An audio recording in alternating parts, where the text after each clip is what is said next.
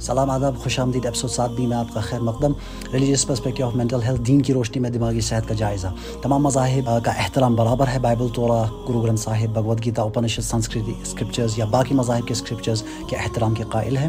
لیکن اس ایپیسوڈ میں ہم مینٹل ہیلتھ کو اسلام کی ڈیوائن کتاب قرآن اور جو قول اسلامی کتابوں میں نقل ہوئے ہیں، انہیں پیش کریں گے. اور جو ایکسٹرنل فیکٹرز جسم سے باہر کے عناصر ہے ان کا کیا رول ہے ذہنی امراض کو وجود میں لانے میں مطلب پروڈیوس کرنے میں. اسے پوری ذمہ داری سے پیش کریں گے۔ شروع کرنے سے پہلے ہم اپنے ہندو، کرسچن، جیو اور سکھ بھائیوں اور بہنوں سے گزارش کرتے ہیں کہ اگر کوئی ڈاکیومنٹ بک آرٹیکل کوٹیشن یا ریسرچ پیپر مینٹل ہیلتھ کے ریلیٹڈ آپ کے اسکرپچرس کی روشنی میں آپ کی نظر میں ہیں تو پلیز ہمیں فارورڈ کریں۔ ڈی ایم یا ہمارے ای میل کے ذریعے۔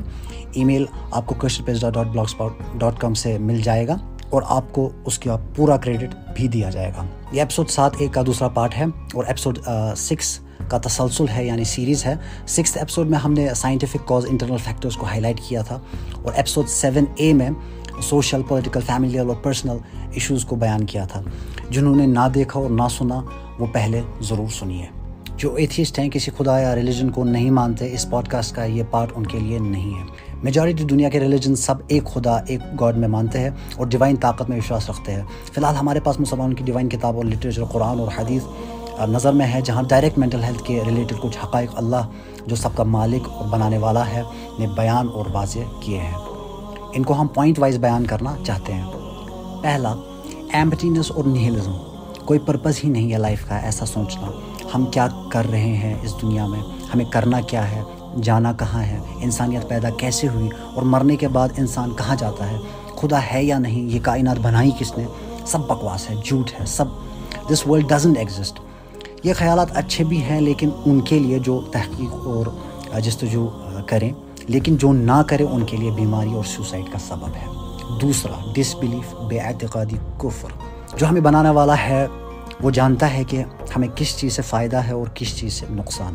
اس لیے سورہ بقرہ کی سیونتھ آیت میں خدا ہم سے مخاطب ہوتے ہوئے فرماتے ہیں کہ اعوذ باللہ من الشیطان الرجیم بسم اللہ الرحمن الرحیم خطب اللہ علی قلوبهم وعلى سمعهم وعلى ابصارهم غشاوت ولهم عذاب عظیم مہر لگا دی ہے اللہ نے ان کے دلوں پر اور ان کے کانوں پر اور آنکھوں پر پردہ پڑا ہے اور ان کے لیے عذاب ہے بہت بڑا۔ جب انسان نے اسٹرائیو ہی نہیں کیا سمجھنے کا، سوچنے کا، جاننے کا، تو اندھیرا absolute darkness leads to stress anxiety پریشانیاں، فضول کی فکر مندی۔ تیسرا سورہ طاحہ کی 124 آیت 124 آیت۔ اللہ فرماتے ہیں، وَمَا أَعْرَضَ عَنْ ذِكْرِي فَإِنَّ لَهُ مَعِيشَةً ضَنْكًا وَنَحْشُرُهُ يَوْمَ الْقِيَامَةِ أَعْمَى۔ ہوگی اس کی گزر بسر تنگ یعنی زندگی ہوگی تنگ جو اللہ کی نصیحت سے منہ پھیر لے گا۔ مطلب جو بتایا ہے خدا نے کرنے کو یا خدا کو غم اور خوشی میں یاد نہیں رکھے گا اور اسے اندھا یعنی بلائنڈ اٹھایا جائے گا قیامت کے دن۔ جو یہ جنت جہنم کا کنسپٹ ہے اور قیامت کا کنسپٹ ہے، اگر اس پر بلیف نہیں ہے، کیونکہ کسی نے دیکھا نہیں ہے، اور جنت جہنم اور قیامت ہے کیا؟ وہ بھی نہیں جاننا چاہتا، تو اللہ اسے کہہ رہا ہے کہ اس کی زندگی پیسفل نہیں رہے گی یعنی انزائٹی ڈپریشن اور بھی دیگر بیماریاں۔ یہ ایک بھول خیال ہے کہ اگر نرگ، سورگ جھوٹ ہوا تو میں کیوں اپنی زندگی کے مزے فریڈم ضائع کروں؟ لائف تو ایک بار ملتی ہے انجوائے کرو۔ پھر انجوائے کرتے کرتے کتنی بیماریوں میں مبتلا ہو جاتا ہے انسان، وہ آپ نے بھی دیکھا ہوگا اور ہم نے بھی۔ چوتھا مٹیریلزم دنیاوی چیزوں سے محبت دن دولت پر ناز، بچوں پر ناز، اپنے ہائی کلاس ہونے پر فخر کرنا، یہ مینٹل پیس کے ہونے کا سبب ہے۔ اسی لیے اللہ فرماتے ہیں سر منافقون کی نائنتھ آیت میں، یا ایوہ الذین آمنوا لا تلہکم اموالکم ولا اولادکم عن ذکر اللہ۔ ومن يفعل ذلك فأولئك هم الخاسرون۔ اے لوگوں جو ایمان لائے، غافل نہ کرے تمہارے اموال یعنی مٹیریلسٹک چیزیں اور تمہارے بچے اللہ کی یاد سے۔ یہاں پہ اللہ کی یاد مطلب کہ کہ ہم، ہمیں اس نے کیوں بھیجا ہے؟ فقط ذکر اور عبادت کرنے کا مطلب نہیں ہے ریممبرنس فرشتوں اور جنات کے ہوتے ہوئے انسان کی کیا ضرورت پڑی اللہ کو بنانے کا؟ کیا مقصد تھا انسان کو بنانا پھر؟ جب جنات اور فرشتے تھے ہی آلریڈی عبادت کرنے کے لیے انہیں یاد کرنے کے لیے، تو کیا ضرورت پڑی یہ بنانے کی؟ اور پھر لاسٹ میں فرماتے ہیں، جو ایسا کرے گا، وہ خسارے میں ہے مطلب خود اپنا نقصان کرے گا۔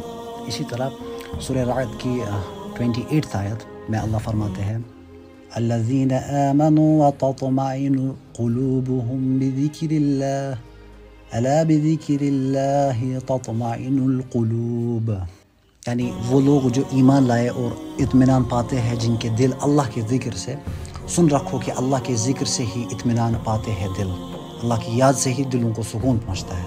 سکس ایپیسوڈ میں ہم نے کہا تھا کہ دل ایک پمپنگ آرگن ہے، تو سکون، جذبات ایموشنز پیار، محبت، عشق کا کیا لینا دینا ہے دل سے؟ وہ سائنٹیفکلی ہم کسی اور ایپیسوڈ میں پروو کریں گے۔ پانچواں گریڈی سیلفش خود غرض لالچی اور کنجوس انسان کبھی خوش نہیں رہتا۔ وہ ہمیشہ انسیکیور اینشیس دکھی اور ورید فیل کرتا ہے۔ اس لیے اللہ فرماتے ہیں سورہ معراج کی نائنٹین سے لے کر ٹوینٹی ون آیا تک، نائنٹین، ٹوینٹی ٹوینٹی ون میں کہ ان الانسان خلق حلوعا اذا مسه الشر جزوعا واذا مسه الخير منوعا۔ یعنی انسان پیدا کیا گیا کم حوصلہ، لالچی حلو یعنی لالچی۔ اس کا یہ مطلب نہیں ہے کہ اسے کنٹرول یا چینج نہیں کیا جا سکتا۔ اللہ اللہ نے وہاں سے ہی ایسا بنایا ہے۔ یہاں پہ مطلب ہے کہ ایسی فطرت سے خلق شدہ ہے، نہ کہ ویسے ہی ہمیشہ رہے گا۔ پھر فرماتے ہیں، جب پہنچتی ہے، اسے تکلیف تب گھبرا جاتا ہے۔ ٹوینٹی آیت میں۔ اور جب ملتی ہے، اسے خوشحالی۔ ٹوینٹی ون آیت میں۔ پیسہ، گاڑی، مکان، بیوی، بچے۔ تو کرتا ہے بخل، کنجوسی۔ فخر، ناز۔ جیسے اس کے بغیر اور کوئی مقصد ہی نہیں ہے دنیا میں۔ چھٹوا اگنورنس اور ایروگنس جہالت اور تکبر، کہ میں ہوں اور کوئی نہیں ہے سیلف امپورٹنس سپیریٹی کمپلیکس سب میرے فالوور ہونے چاہیے۔ میں کنگ ہوں، میں کوئین ہوں، میں سب سے خوبصورت۔ ان ہائی ایسپریشنس کا نتیجہ ٹینشن ہی ہے۔ اس لیے اللہ فرماتے ہیں سورہ حجر کی تیسری آیت میں ذرهم يأكلوا ويتمتعوا ويلههم الأمل فسوف يعلمون. یعنی چھوڑ دو انہیں، مشغول رہنے دو انہیں اپنی آرزوؤں میں، اور کہنے دو اور مزے کرنے دو انہیں۔ سون دے ول نو وہ جلدی جان جائیں گے۔ ساتواں، دنیا سے محبت اور خدا کا خوف نہ کرنا۔ حدیث ہے کہ جو اللہ سے ڈرے گا، وہ کسی سے نہیں ڈرے گا، اور جو نہیں ڈرے گا، وہ ہر چیز، ہر نا چیز سے ڈرے گا۔ اور دوسرا قول ہے کہ اس دنیا کی محبت، ہر دشواری، پین اور گریف کا سبب ہے۔ اور بھی حدیث ہے، سنان ابن داود سنان ماجہ اور ترمیدی میں بھی ہے بہت، لیکن ہم بہت چھٹ کر رہے ہیں۔ آٹھواں، شادی نہ کرنا ناٹ میرنگ یہ ایک ڈیوائن بلیسنگ ہے، شادی نہ کرنے سے انزائٹی اسٹریس ہو سکتا ہے۔ اس کا سائنٹیفک ریزن کیا ہے، وہ ہم سینسویلٹی اور sexuality and male female attraction میں ایکسپلین کریں گے۔ فی الحال اس کے ریلیجیس پروف کی طرف جاتے ہیں۔ وہ ہے سورہ روم کی ٹوینٹی ون آیت۔ ومن آياته أن خلق لكم من أنفسكم أزواجا لتسكنوا إليها وجعل بينكم مودة ورحمة في ذلك لآية لقوم يتفكرون۔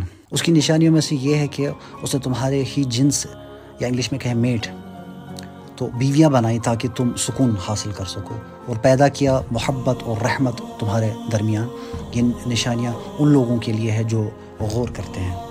اس آیت کو لے کے ایک مسکنسیپشن ہے کہ اللہ نے پہلے ہی میاں بیوی کو چنا ہے کہ کون کس کا میٹ ہوگا۔ ایسا کچھ نہیں ہے۔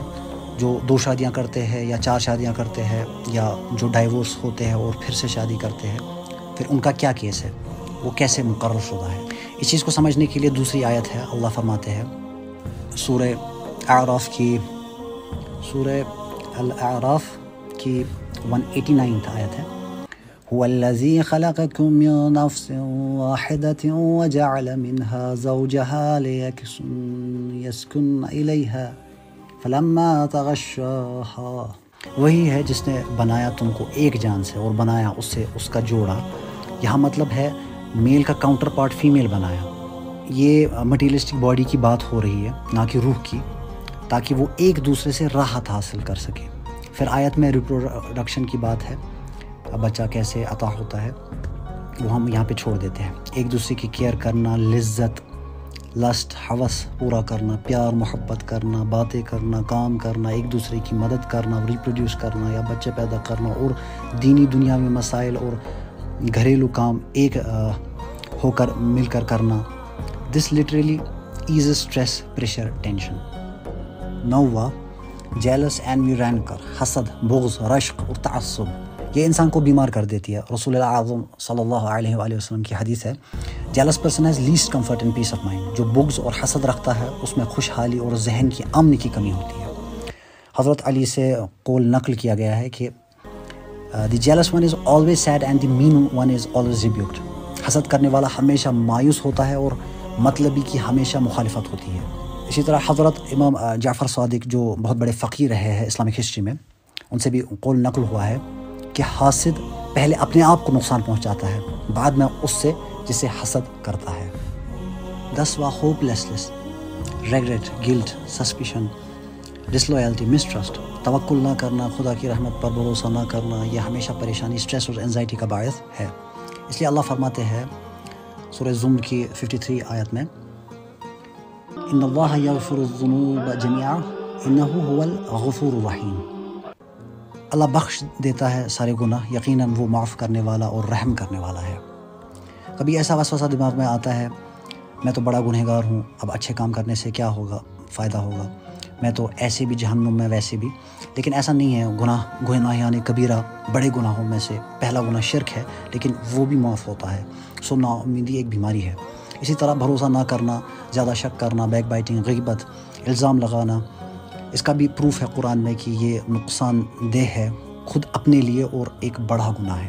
اور اسی کو ہم میڈیکل ٹرمز میں او سی ڈی کہتے ہیں آبسیسو کمپلسو ڈیزیز آبسیشن مطلب شک و شکوق سپرسٹیشیس ایکٹیویٹیز ایپیسوڈ تھری میں ہم نے اس کا تذکرہ کیا ہے۔